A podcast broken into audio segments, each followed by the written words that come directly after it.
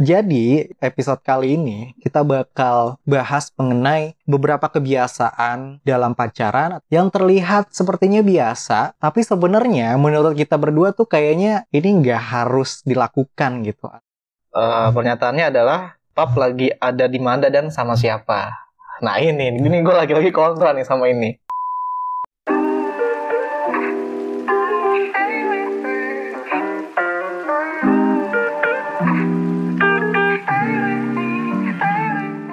Halo Romania, kembali lagi di Podcast Romansa bersama gue Zai dan juga ada Ada gue Wildan. Kembali lagi bersama dua pujangga yang mempermasalahkan. Aduh, aduh, aduh, ada masalah mulu gini Zai. Kenapa? Masalah apa lagi nih? Ya karena kan kita kalau mau bikin konten harus ada masalahnya dulu, baru kita buat konten. Makanya kan kalau ada keributan disitulah kita masuk deh. Iya kan? Oh iya, itu, itu premis kita ya? Iya, itu premis kita. Kalau bisa, bisa jadi slogan gak apa-apa dah slogan. Jadi slogannya di situ ada masalah, kita masuk ya? Iya betul. Di, di mana ada masalah, romansa akan membahasnya. Ya.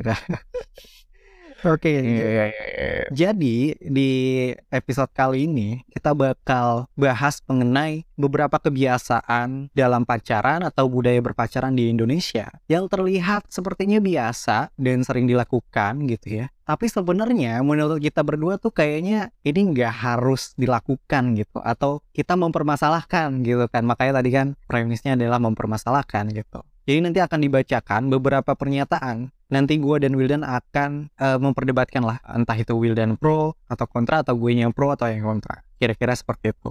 Paham, paham, paham. Oke, kita mulai dari pernyataan pertama nih. Silakan deh. Oke.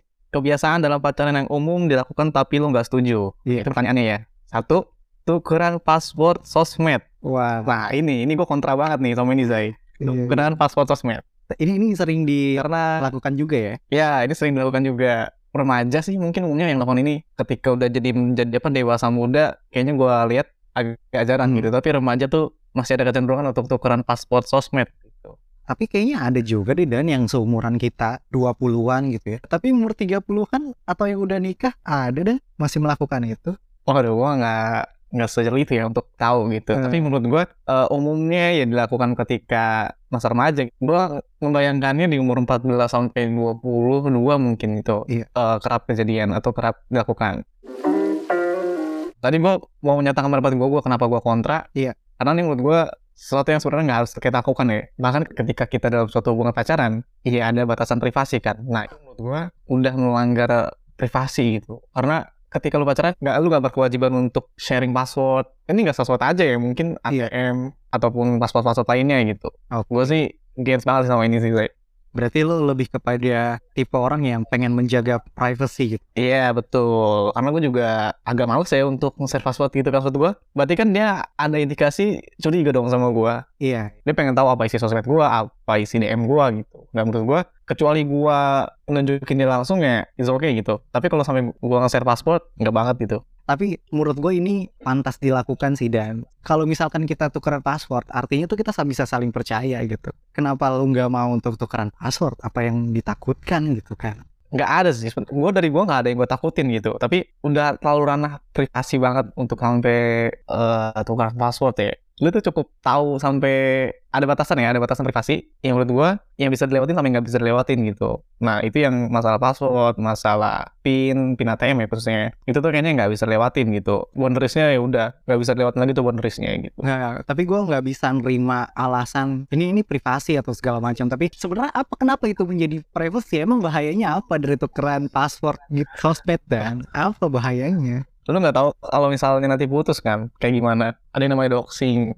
Ah, iya, iya. Orang bisa berlaku jahat ya ketika ini kita ngebayangin ke depannya aja. Hubungan pacaran kan nggak akan mulus, semuanya mulus akan jadi nikah kan. Ada yang putus, ada yang mungkin berantem, ada yang mungkin selingkuh gitu. Nah, kalau misal lu masih tahu passwordnya dia, terus gue berniat jahat ya gue bisa berniat jahat lewat sosmednya dia kan. Ya, hal-hal kayak gitu yang ah. bisa kita hindarin ke semisal kita nggak sharing password. Oh, oke, okay. Gue paham sekarang kenapa kenapa itu nggak boleh dilakukan ya, karena ada bahaya-bahaya kalau misalkan nanti justru pasangan kita bakal jadi musuh kita gitu, kalau misalkan dendam gitu ya. Iya kayak gitu kan, iya ada kecenderungan kayak gitu. Tapi gimana caranya biar kita menghindari perasaan curiga gitu dan kalau kita nggak melakukan tukeran password sosmed?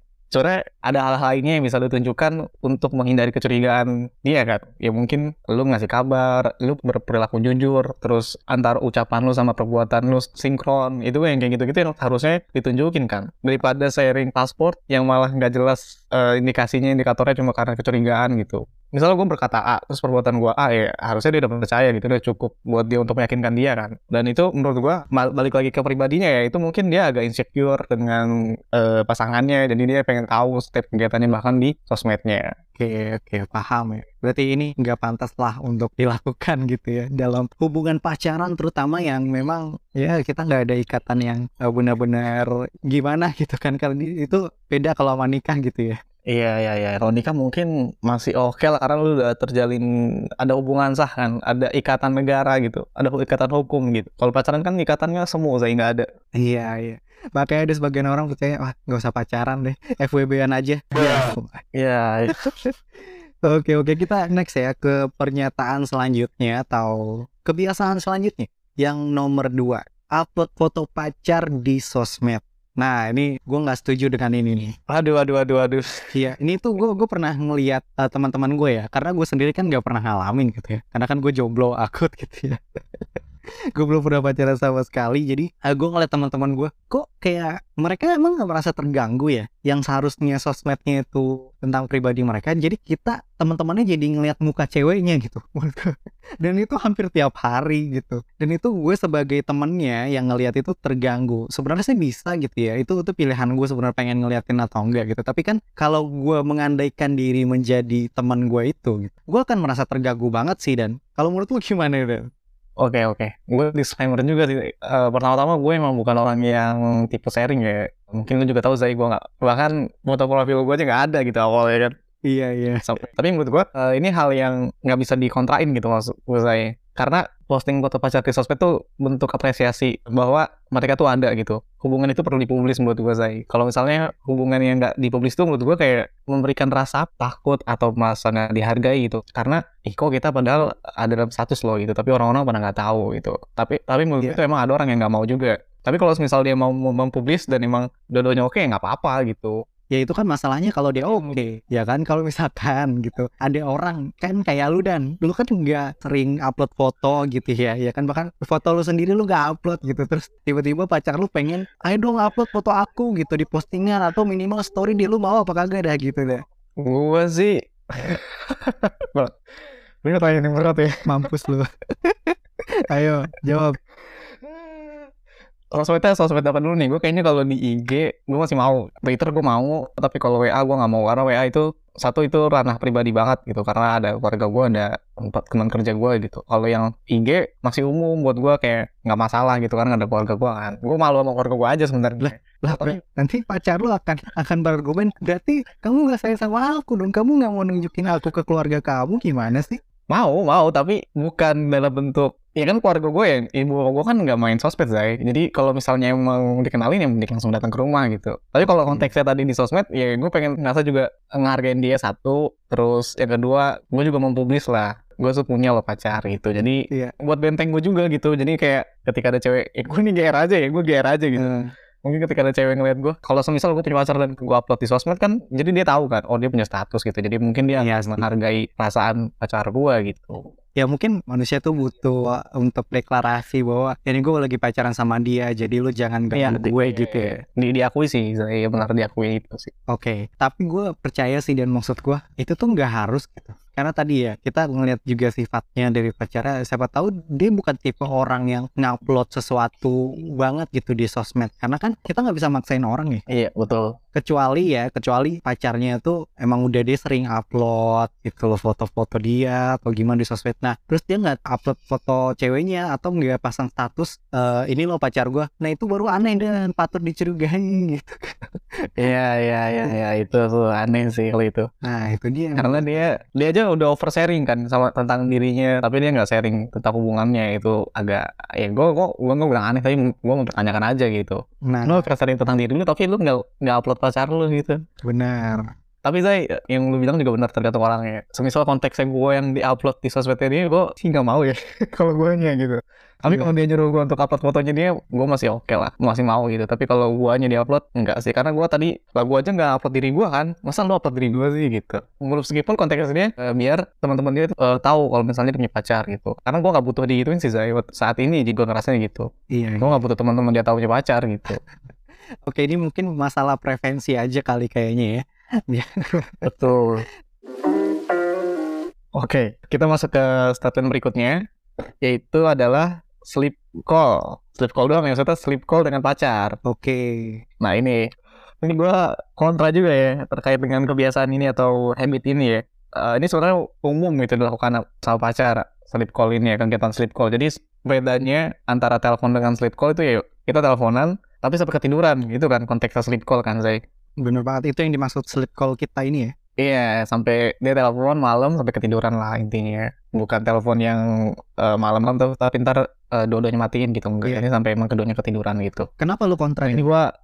Uh, ini, uh, kalau ini, ter- ini, terlalu, ini terlalu pribadi ya. Yeah. Maksudnya preferensi pribadi gue banget. Satu saya, gue kalau tidur itu mencoba untuk menjauhkan H P dari kasur. Oke. Okay. Karena menurut gue ketika gue tidur ya udah tidur aja, gak usah main H P lagi gitu. Mau fokus buat tidur. Yang kedua, uh, gue ngerasa itu ada masalah kesehatan sih, radiasi gitu. Makanya kenapa gue jauhin gitu. Oh. Selain karena habit ya, untuk mau tidur ya fokus tidur aja. Kedua emang karena gue ngerasa itu ada radiasi aja. Iya. Nah yang ketiga, karena apa gue nggak mau sleep call, karena menurut gue uh, membuat tidur gue nggak berkualitas aja sih, Zai. Soalnya harusnya lu tidur ya dalam keadaan emang benar-benar bersiap untuk tidur gitu. Kalau tadi kan sleep call konteksnya lu telepon sampai sampai ketiduran kan. Eh, menurut gue nggak nggak memancing memancing gue untuk tidur secara sehat atau secara berkualitas gitu. Karena menurut gue, gue tuh kalau malam tidur harus berkualitas gitu. Karena kalau gue tidur malamnya nggak berkualitas atau kurang tidur, ngaruh tuh di besok harinya buat gue. Gue ngantuk, gue gampang capek, gue gue nggak bad mood sih, tapi gue ngerasa capek aja gitu. Jadi ngantuk harian dan nggak akhirnya nggak bisa maksimal untuk di hari besoknya gitu. Dan satu lagi sih terakhir, ya. Gue emang nggak suka teleponan. Ma, masa sih lu, lu termasuk orang yang nggak suka teleponan ya? Iya, gue gak suka teleponan. Tapi kan dengan teleponan komunikasi jadi bisa lebih baik, lebih jelas, dengan intonasi nada yang jelas. Kalau chat kan intonasi nadanya gak ada dah. Jadi kita uh, menerka-nerka uh, emosinya lagi di mana nih lawan bicara kita. Iya, gue ngerasa juga emang ketika chat uh, biasa emosi ya. Jadi lu gak tahu emosi lawan bicara lu ketika dia yeah. uh, lewat chat. Tapi waktu itu gue, kenapa gue ngerasa gue gak suka teleponan, karena gue tuh nelfon harus ada tujuannya, Zai. Maksudnya ada yang diobrolin. Nah waktu itu gue ngerasanya ketika kita teleponan, itu tuh konteksnya sama mantan gue, uh, yang dapur itu nggak banyak, yeah. Jadi kayak banyak diemnya ketika telepon gitu. Nah, masalahnya adalah gue tipe orang yang males lama-lama pegang handphone sebenarnya. Saat itu ya, saat itu gue ngerasa aku ah, males pegang handphone lama tuh, karena eh gue nggak tahu aja apalagi yang harus gue lakukan ketika pegang handphone kan. Iya. Yeah. Gue males, males aja gitu. Tapi gue nggak tahu kalau sekarang, karena gue punya tujuan kan kalau sekarang. Ketika telepon tuh ada ada tujuan yang jelas. Dan saat itu emang teleponnya agak lama, berjam-jam, makanya gue nggak suka gitu. Iya. Tapi bukannya itu gimana ya, Dan? Itu kan itu biasanya dibutuhkan di saat pasangan kita. Gue sih ngelihatnya kebanyakan cewek yang minta ya daripada cowok. Iya. Gue gue ngelihatnya gitu. Mungkin yang cewek-cewek bisa uh, koreksi gue kalau gue salah gitu. Jadi berdasarkan apa yang gue lihat, abang gue juga ketika gue sekamar sama dia kan dia juga sleep call dan sama pacarnya gitu. Dan itu kamu menurut tahun kapan itu Zai? Uh, udah lama banget waktu gue S M P. Sure. Jadi gue ngelihatnya ceweknya itu lagi butuh ditemenin aja sebenarnya. Nggak butuh bahasan yang gimana-gimana yang menurut perkiraan lu, dan nggak. Dia tuh butuh ditemenin aja cukup. Ketika dia lagi pengen ngobrol, lu siap gitu. Kadang ada masa-masa yang kayak gitu, dan menurut gue ya kalau misalkan kita nggak siap dengan itu tuh kayak kita tuh nggak bertanggung jawab dan sebagai lelaki. Dan gue gue maksud maksud maksud dan dia nggak sih untuk gue ya elah kan gue bisa uh, sambil tidur. Yang penting ya yang penting ceweknya tahu kalau misalkan itu tuh beresiko ketiduran. Jadi kalau cowoknya ketiduran jangan marah, itu sih menurut gue.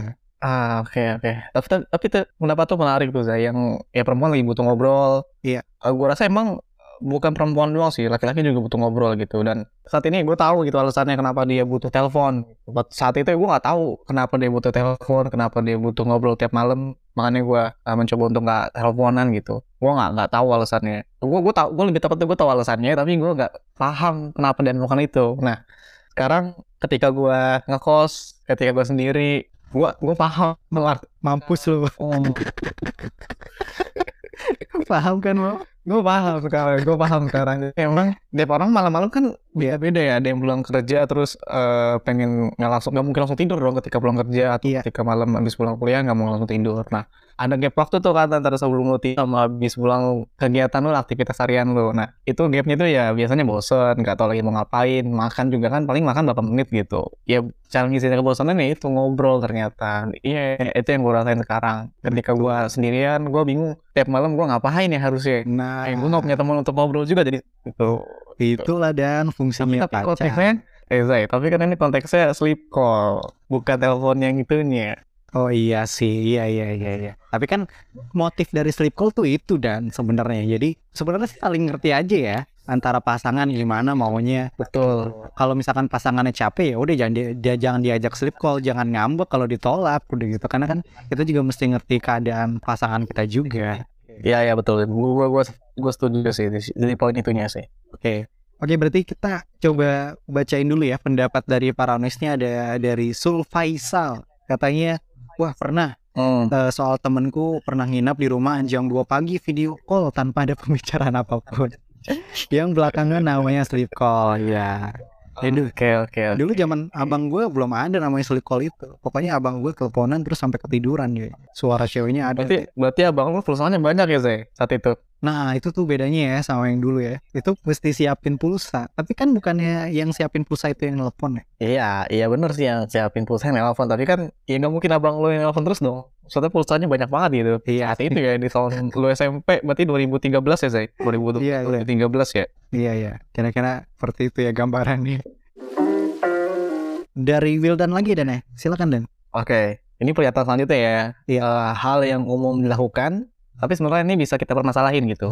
Oh gimana tuh? Uh, pernyataannya adalah pap lagi ada di mana dan sama siapa. Nah ini, ini gue lagi-lagi kontra nih sama ini. Pap lagi di mana dan sama siapa gitu. Kenapa tuh Dan? Kenapa? Kan tinggal foto doang, tinggal foto doang terus yaudah aku lagi di sini bla bla bla segala macam. Kenapa lu merasa terganggu? Aduh, maksud gue kayaknya gue oke oke ngabarin tuh perlu sih, perlu ngabarin. Tapi untuk sampai dibuktiin lewat foto dan lagi sama siapa tuh cukup annoying ya. Itu tuh kayak lu harus ngambil selfie sama teman lu gitu. Eh foto-foto-foto dulu nih cewek, yeah. eh, cewek gue minta minta laporan gitu. Aduh gue gak bisa sih kayak gitu tuh kayaknya. Gak bisa ya. Mungkin gara-gara gaya hidup lu itu ya, yang mesti jauh-jauh dari H P ketika lagi ada kegiatan ya. Ah kalau yang itunya enggak deh. Kalau yang kayak gitu gue lebih ke males untuk foto dan lagi di mananya dan sama siapanya saya. Kayak kan gue udah ngabarin nih di sini gitu. Ya udah, apa perlu? Gue malah lebih cenderung mending kita kasih Sherlock aja gitu. Nih gue di sini gue Sherlock gitu. Join, sokin. Mending kayak gitu saya dia. Anda harus pop. Tapi kan bisa jadi lu Sherlock tapi lu rame-rame sama cewek Dan ternyata ya kan. Gimana tuh? Ya, ya itu balik lagi ke konsep tadi ya jujurnya itu kan.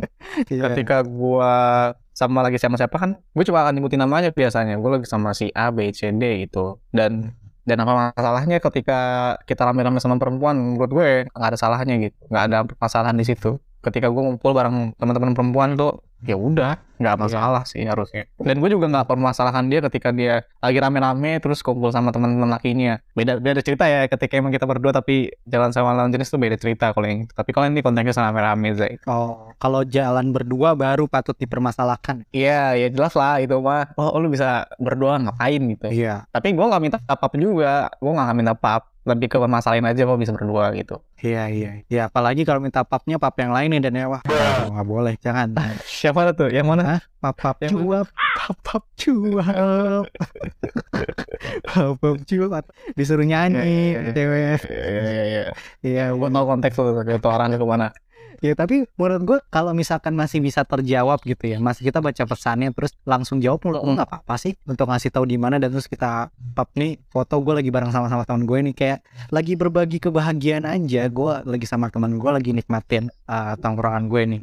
Tapi sebenarnya justru yang patut dipermasalahkan ada respon dari orang yang minta pap itu gimana. Apakah dia akan turut bahagia ketika cowoknya bahagia? E, bukan cowoknya, maksudnya ketika pasangannya bahagia gitu ya. Ketika nongkrong sama teman-temannya atau lagi jalan oh. kemana. Atau justru dia nggak bisa ngelihat pasangannya bahagia dengan orang lain. Walaupun itu temannya. Oh. Itu yang okay. sebenarnya dipermasalahin sih. Gue paham, gue paham orangnya. Jadi ada case ya. Misal gue lagi nongkrong gitu. Terus pacar gue minta pap, coba pap dong lagi nongkrong di mana sama siapa gitu. Terus gue pap uh, foto tongkrongannya sama teman-teman gue. Terus gue kelihatan seneng gitu. Nah terus respon pacar gue malah kayak, ih uh, kok kamu seneng banget di situ gitu.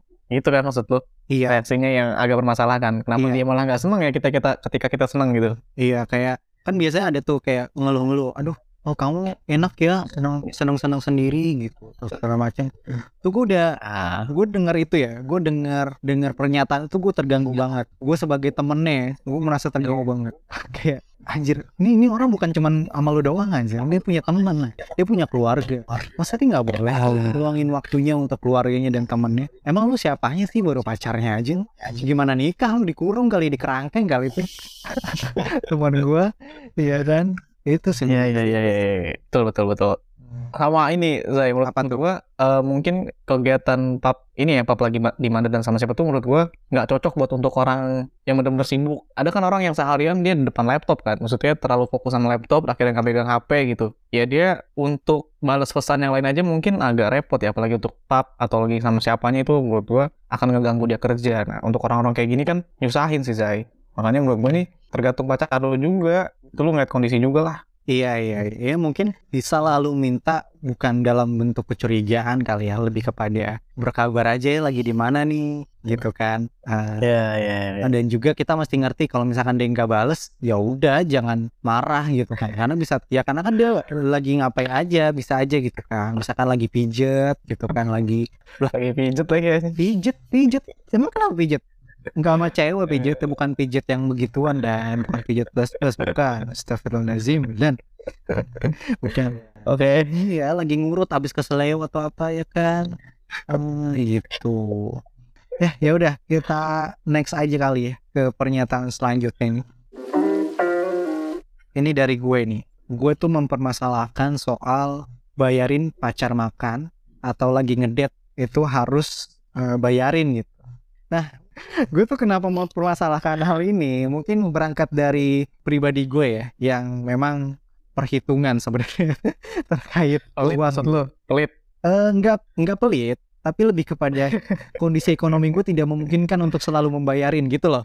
Iya iya iya ya. Jadi kan ice ya ice ice ada ada ada stigma di mana kalau di Indonesia ini laki-laki tuh harus selalu ngebayarin ceweknya makan, ngedate, dan gue nggak setuju dengan itu karena si cowoknya itu nggak selalu ada duit dan iya kan betul, uh, masalah duit ya kan selalu ada, uh, jadi ya ya udah gitu, terima aja memang seperti itu. Dan kita bisa ya gimana, maksud gue lu pacaran apa jadi parasit sih gitu, maksud gue kalau minta dibayarin terus gitu ya kan, kecuali gue sugar daddy lu gitu nggak apa-apa gitu. Tapi gue juga nggak bakal perhitungan kalau misalkan gue lagi banyak duit, ya udah gue pengen traktir, tapi pengen traktir tuh bukan bukan buat sebagai tanda bahwa gue adalah orang yang bertanggung jawab atau apa, enggak, tapi lebih kepada sebagai bentuk kasih sayang gue sama dia, bahwa gue peduli sama dia gitu, sebagai hadiah lah gitu. Kalau gue sih gitu ya. Jadi yang ngajak ngedate harus bayar kayaknya oh, iya gitu ya, tapi kalau misalkan ditanya uh, apakah cowok wajib bayar setiap ngedate sama ceweknya, gue rasa enggak sih. Gimana hmm, dan kalau menurut gue? Oke oke oke. Menurut gue gue agak pro ya. Di sini maksudnya uh, wajar banget sih Zai untuk cowok lain ceweknya makan gitu, karena menunjukkan sisi loyalitas lah, anggap aja seperti itu Zai. Iya, sisi loyalitas itu ada, itu juga bisa memikat cewek Zai untuk stay terus, enak kan dijadiin sama kita, sama kita. Nah enggak enggak gue gak setuju dengan dengan pendapat lu bahwa kalau kita traktir cewek tuh tujuannya lu buat membuat wanita stay sama kita. Nah berarti setelah lu lepas nikah, selepas nikah berarti lu gak bakal ngelakuin itu lagi dong. Berarti lu menipu loh akhirnya. Ya tetep lah Zai kan, maaf ketika menikah tanggungannya jadi tanggungan kita kan. Iya. Ketika menikah iya. ya tujuannya tetap stay gitu. Iya. Ini gue juga agak tadi agak ngasal juga ya statement gue kan. Enggak, tapi tujuan lu menurut gue salah. Kalau misalkan raktir itu sebagai bentuk hadiah, sebagai bentuk kasih sayang, gak apa-apa. Tapi sebagai bentuk loyalitas, ya bisa jadi kali itu loyalitas itu bentuk kasih sayang ya, bentuk hadiah lah dari kita gitu, uh, sebagai pasangan. Tapi kalau dianggap sebagai bentuk mencoba mengakali bahwa eh gue loyal nih, gue pakai gue bayarin lu, nanti lu stay sama gue ya, gue rasa gue gue gak mau ngelakuin itu sih. Gitu sih kalau gue ya. Nah, sebenarnya statement yang susah buat gue sih jujur aja ya. Iya iya. Ya jadi gue seberapa tamal lu lagi saya. Jadi perlu diketahui nih ya para noise dan Romania bahwa kita tuh sebenarnya udah buat naskah jadi. Jadi kalau gue kontra, Wildan harus pro. Nah selalu terbalik seperti itu dan Wildan sepertinya di pernyataan ini nggak bisa kemana-mana karena kita sebesar pendapat gitu. Iya, jadi sebenarnya ada tadi ini kita ada buka bukannya Zai. Emang ada poin-poin tertentu yang gue sama Zai pro, gue sama Zai kontra gitu. Tapi karena rulesnya gue harus pro atau Zai kontra atau gue kontra Zai pro ya, jadi agak susah untuk kasih pendapat yang benar-benar valid sih, untuk benar-benar bisa dilawan gitu. Iya betul. Ya, jadi begitulah jadinya. Tapi menurut gue soal soal bayarin ini kita harusnya sebagai pasangan bisa ngerti gitu ya. Uh, bukan berarti gue bilang bahwa cowok mesti dibayarin sama ceweknya, enggak. Yang penting kita jangan membebani pasangan kita, udah gitu aja sih gue. Kalau misalkan pasangan kita lagi nggak ada duit ya udah kita pengertian. Ya atau sharing jadinya bayar sendiri sendiri, paling benar itu udah bayar sendiri, bayar apa, membayar apa yang lu makan kan. Iya betul, ya lagi pacaran juga kan pasti pacaran juga gitu. Uh, belum gimana-gimana gitu. Tapi tapi bukan berarti emang pelit sih benar tadi Zai. Emang ya kalau ada juga pasti bayar, dibayarin ya. Kalau ada uangnya iya. Gitu. Kalau lagi yang berlebih. Iya, tapi kan kondisi gue seringnya tidak berlebih dan. Jadi itu membuat persepsi orang bahwa ah Zai ini pelit nih pelit. Enggak. Gue kalau ada duit gue traktir. Ya kan lu mau nonton bioskop satin ayo. Gue mah. Iya kan, lu mau bioskop yang tiduran, tengkurap, ayo gue jawabannya kalau ada duit mah. Kalau nggak ada, gue sempet pengen maksain diri gue minjem duit gue sama teman, terus pinjol, iya, buat manjain lu doang. Nggak mau lah gue gila banget. Iya kan. Betul betul betul. Gue nggak mau, gue nggak mau menipu lu gitu. Itu aja sebenarnya intinya. Oke, okay, kita ke next topic. Next kebiasaan di berpacaran di Indonesia yaitu ada cowok harus antar jemput cewek. Ah, ini gue kontra dengan hal ini ya. Karena apa?